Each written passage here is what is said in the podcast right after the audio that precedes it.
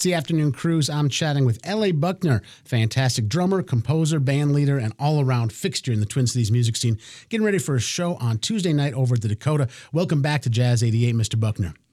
Sean, thank you yet again for having me, man. All right, so you got the call. They said, Do you want to do a Halloween show uh, over at the Dakota? My question is sometimes bands play it straight. People wear their regular clothes, they wear their, their, their concert blacks, and they deliver it. Are you? Is your band going to be in some costumes for this event?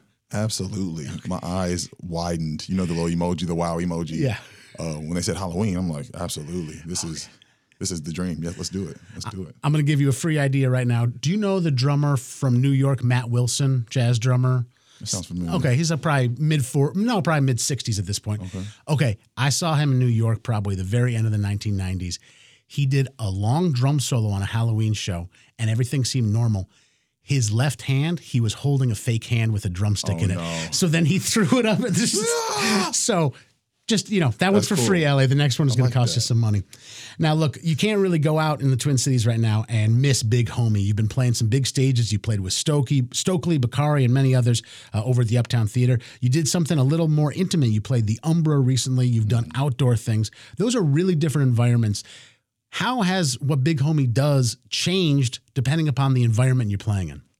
That's a really great question. That's um, a really mature question if you think about it. You know, uh, most musicians or drummers, especially, we're trying to play our thing, do our thing wherever we are. Right. Um, however, our thing may not be always appreciated wherever we are. You know, so having to adapt to the room is a it's a lifelong lesson that's becoming more real for me uh, every day uh, in this season of life. You know what I mean? Like, um, you know, the, you can only get so loud on a drum, no matter how hard you hit. There's only Right, a certain there's a volume, so it's like learning how to save your energy and your stamina and still play full and, and but not overpowering the vocalist or overpowering the lead.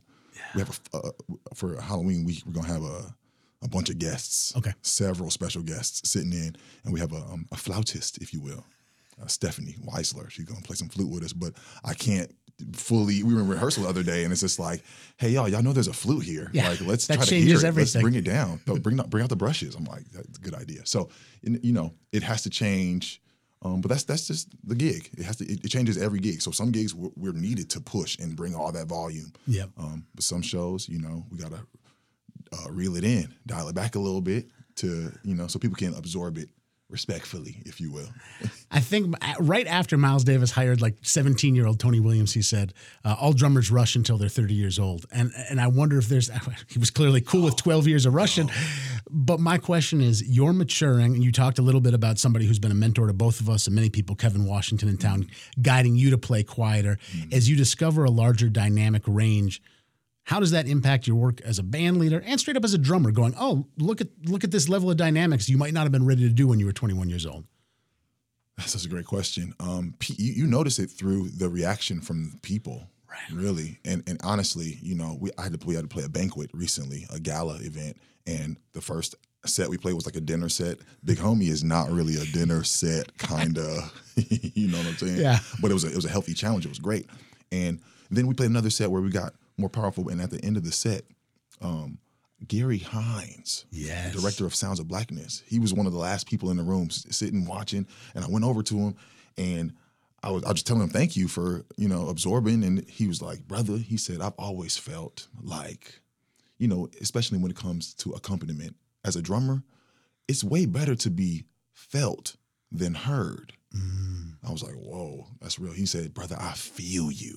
I feel you. So that like that compliment right there is so affirming. It lets me know that like, okay, I'm definitely doing the right thing. Oh yeah, oh yeah. If the founder of Sounds of Blackness says he feels you, that's that's a good that's a I'm good playing gig. the room. Okay, okay, we doing something. We growing up. But that's true. I think all, all drummers either rush or play too loud uh, until they're 30, and then they realize like uh, it doesn't take that much actually.